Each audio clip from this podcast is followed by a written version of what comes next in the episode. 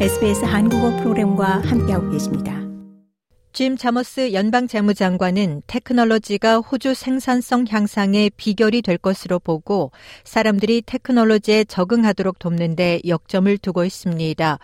최신 수치를 보면 호주 경제는 예상보다 저조한 성장률을 기록했습니다.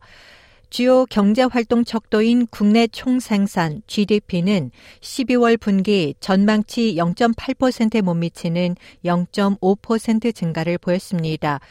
이는 9월 분기 0.7%에서 0.2%포인트 하락한 수치입니다.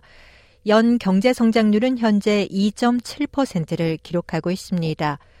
차머스 장관은 테크놀로지가 사람들의 적이 아니라 우군이 되도록 해야 한다고 말했습니다. When it comes to productivity, it will be all about how we invest in our people so that they can adapt and adopt technology. 차머스 장관은 생산성은 우리가 사람에 투자하는 방식의 문제로 그 투자를 통해 사람들이 테크놀로지를 받아들이고 테크놀로지가 사람에게 불리한 게 아니라 유리하게 작용하도록 하는 것이고 그것이 우리에게 주어진 생산성 임무라고 강조했습니다. 더 많은 이야기가 궁금하신가요? 애플 포드캐스트, 구글 포드캐스트, 스포티파이 또는 여러분의 podcast를 통해 만나보세요.